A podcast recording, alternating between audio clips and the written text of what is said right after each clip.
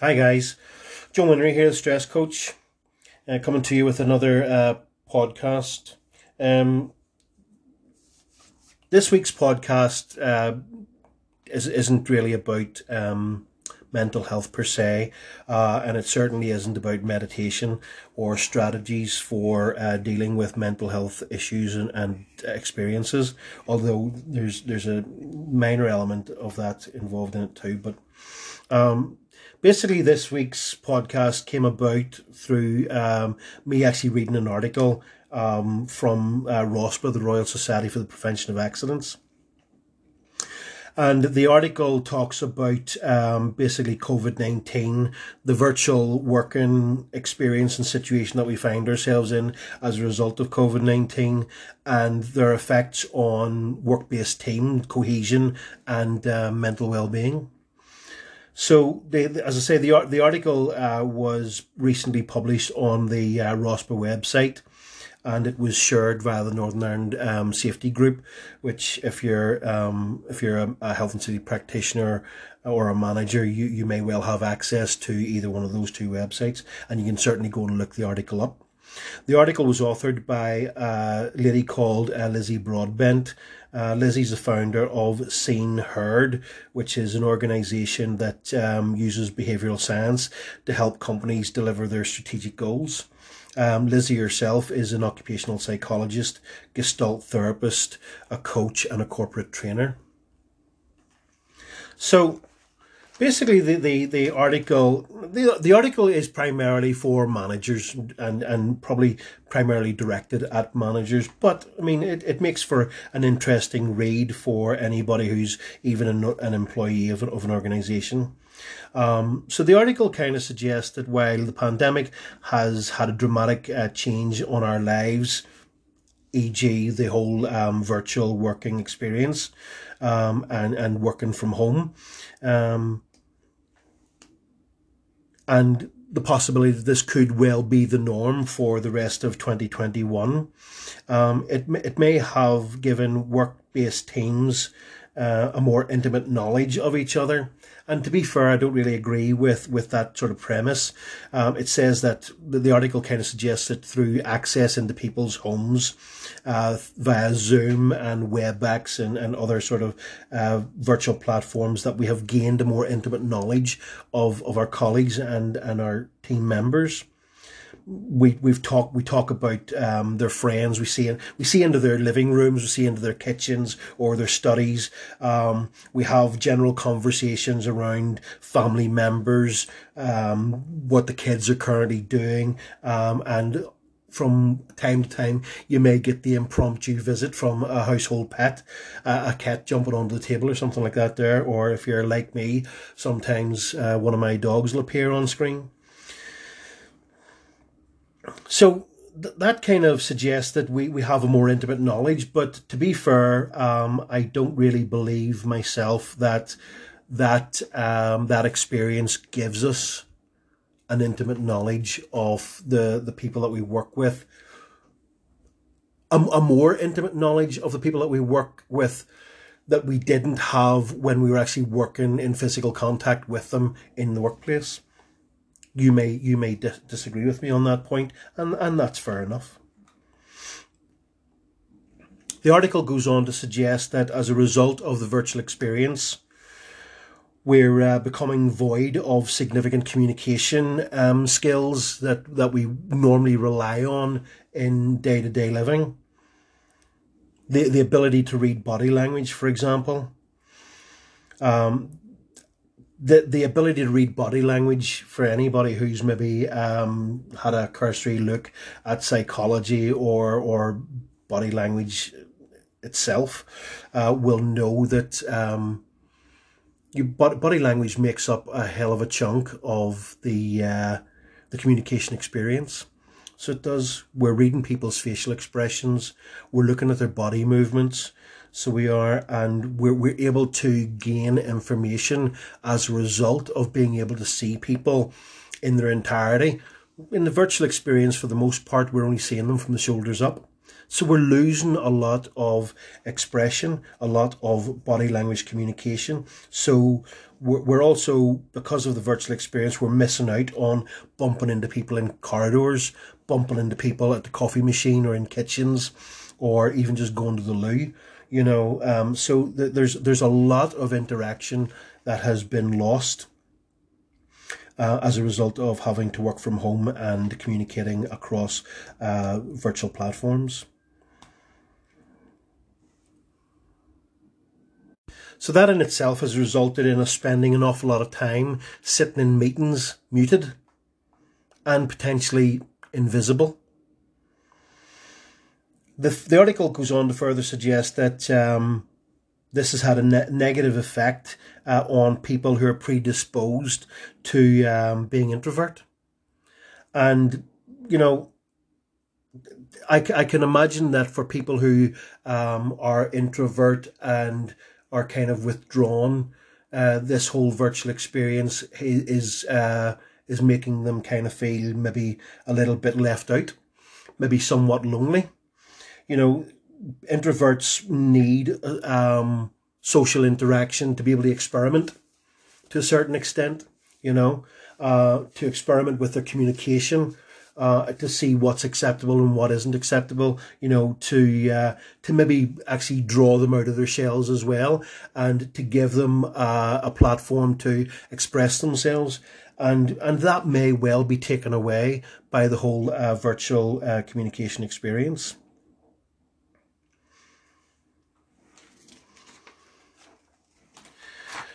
The article also suggests that as a result of that, um, that sort of isolation, that you know we, we, we are we are becoming um, exposed to health, safety, and well-being implications that, that may well be missed by colleagues and managers, particularly managers. As I say, that's what the article was primar- primarily aimed at. So it suggests that there's there's a, a psychological paradigm that uh, would would indicate that intimacy of other team members equals trust, and that trust equals uh, psychological safety of the team and, and its members. Teams that have psychological safety are more open with each other, more honest, can express themselves, are willing to express their concerns, and to highlight uh, potential risks. And of course, learn from each other in terms of learning from each other's mistakes or learning from each other in terms of uh, individual knowledge bases.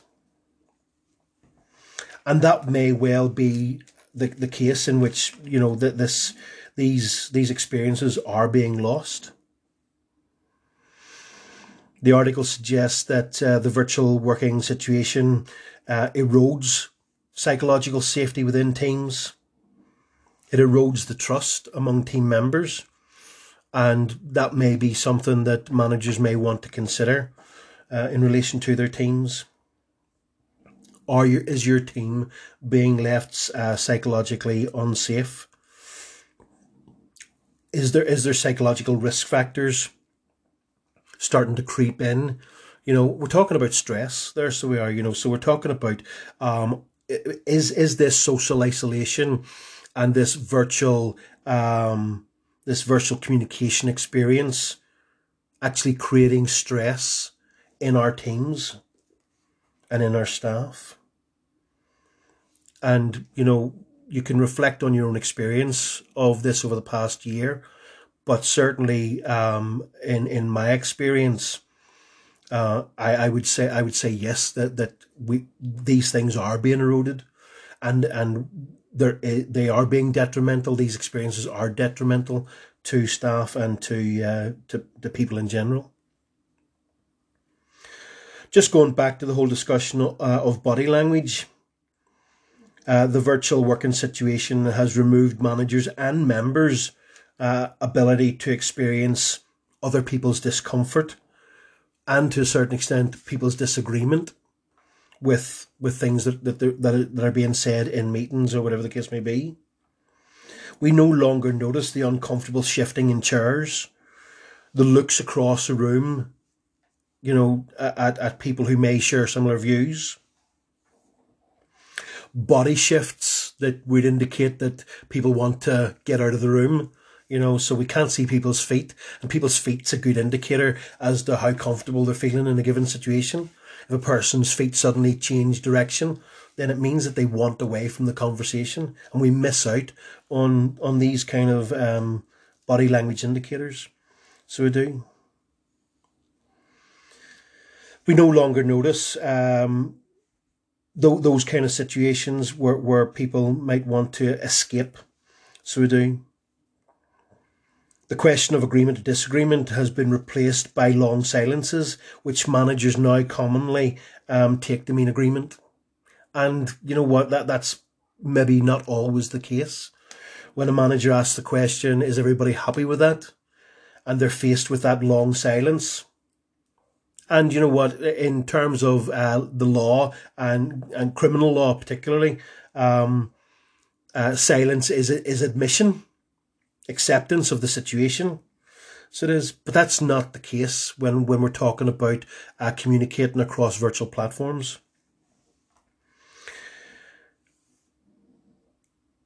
that long silence may well um, be replacing effectiveness for efficiency or for the appearance of efficiency, in that the fact that nobody has commented or made a suggestion or have expressed an opinion means that the issue is now dealt with and everybody understands the position that they're in. And staff can be left feeling that there's, it's too much effort to have that conversation or to make that point to raise concerns uh, for for fear of the, the concern might be deemed as insignificant. And once enough time has elapsed, the conversation quickly moves on. The concern is the con- the concern goes uh, unstated, and with that, there's a potential for uh, risks to uh, to go uncaptured and unobserved by managers. And I'm talking about psychological risks here. You know, the fact that someone doesn't um, acknowledge a comment or the fact that someone doesn't agree or disagree with uh, the situation or the the the the thoughts being um, expressed during the meeting may well be an indication that uh, that person uh, is is is stressed by the by the content. And managers miss the cues that might tell them that there that there actually is an issue there, you know. In terms of health and safety and well-being interventions, people's needs then go unmet and misunderstood. And basically, and people end up being left to their own devices. Um, and that's not good if you're looking if you're talking about introverts and if you're talking about people who are suffering from work related stress you know no matter what the situation is there um, if you're missing the cues because work suddenly working in in a uh, uh, in a virtual um, arena, then you know that's leaving people vulnerable to psychological risk. So what can we do about it? Well, the article suggests that uh, managers uh, could take some some actions that might assist them. And while the article acknowledges that organisations have uh, seen an increase in productivity, managers should always try and regularly review and adjust teams' working arrangements, and sometimes that's not possible. But if they can, um, then reviewing and revising those arrangements to try and keep um, it's psychologically safe for both the teams and the managers because at the end of the day, you know what? Managers become vulnerable to stresses so do as well. Managers can bear the brunt of the stresses experienced by their teams um, virtually. I mean, you know what? Uh, I I have on occasion um, through through uh, whatever whatever virtual experience or vir- virtual medium we're, we're using um, expressed opinions that I probably wouldn't express face to face. And on occasion, I've had to become apologetic for making the comments that I've made, but I've I've made the comments through frustration, through a certain um, sense of stress, a certain element of anxiety. And fortunately, I have uh, a manager who understands the situation that, that we face. So, couple of strategies that managers might want to try and uh, consider. You know, uh, maybe they'll work, maybe they won't work. I, I don't know. But the article kind of suggests that these strategies could be something that could uh, make meetings uh, more fruitful and uh, more psychologically safe for for all involved. So, a couple of check-in methods that the article suggests. So, questioning staff about how well they're doing in general. You know, whether that's uh, what's whether that's going round the, the, the table, so to speak, in, in the meeting and asking individuals, and if the team is open enough to answering that, or the individuals are open enough to answer that, then you may well get responses. Depending on how the team, how long the team's been together, um, how dynamic the team is, um, then that may well work. It may, it might not, and you may need to introduce some other kind of strategies. The article suggests the use of the use of emojis as forms of expression, and that could be a good one given the virtual um, platforms that, that we have access to. Emojis can be used to uh, to uh, express feeling, so they can. Uh, and then, of course, managers have to be uh, very aware that if they see a negative emoji, then they need to they need to address that negative emoji in some way, whether that's in a one to one conversation with the uh, individual team member outside of the meeting. The use of colours is potentially a good one as well. Uh, we all know, in, in, certainly in health and safety, uh, we can use a traffic light system where red is dangerous, um, orange is sort of moderately iffy uh, and green is acceptable or good. You know, so using some kind of color scheme to uh, to get people to express themselves. And again, it's just a matter of highlighting that color or saying that color. And then if the manager is uh, able to pick up on the negatives of of the colors, then um, that can also be addressed offline and, and on a, in a one to one situation. Song titles, I'm not so sure about the whole song titles thing. Um, I'm sure uh, anybody who's up on their music may well be able to come up with song titles that uh, can express their uh, their emotions at any given point in time. I, am not I'm not that well versed in song titles, so I'm not to uh, to be able to even give you an example. I suppose you know, but again, if if that's something that that uh, the team thinks could be of use to them, then why not give it a try? At the end of the day, you can chop and change these um, check-in methods uh, to suit yourself. So you can.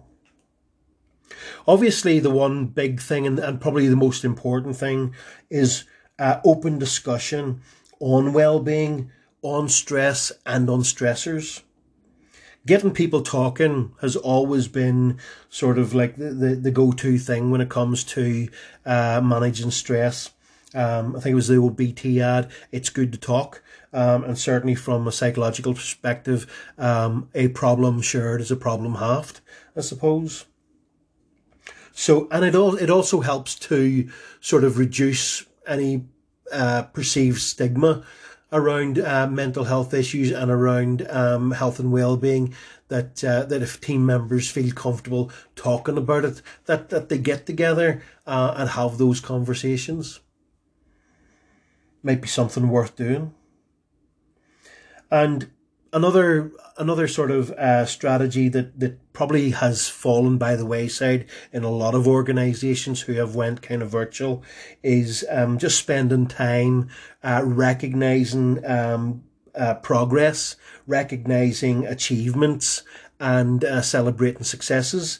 You know, and get and giving credit where credit is due a lot of organizations they've had to step up to the mark and radically change the way they do things and individuals have probably played significant roles in those changes and coming forward with strategies or coming forward with adaptations to uh, how things are done within organizations. And we should celebrate that and we should make it known that that individual or that group, that team did a, did a good job, you know, and, um, you know, there, there's there's obviously positive psychological uh, outcomes when people get recognised for the work that they've done.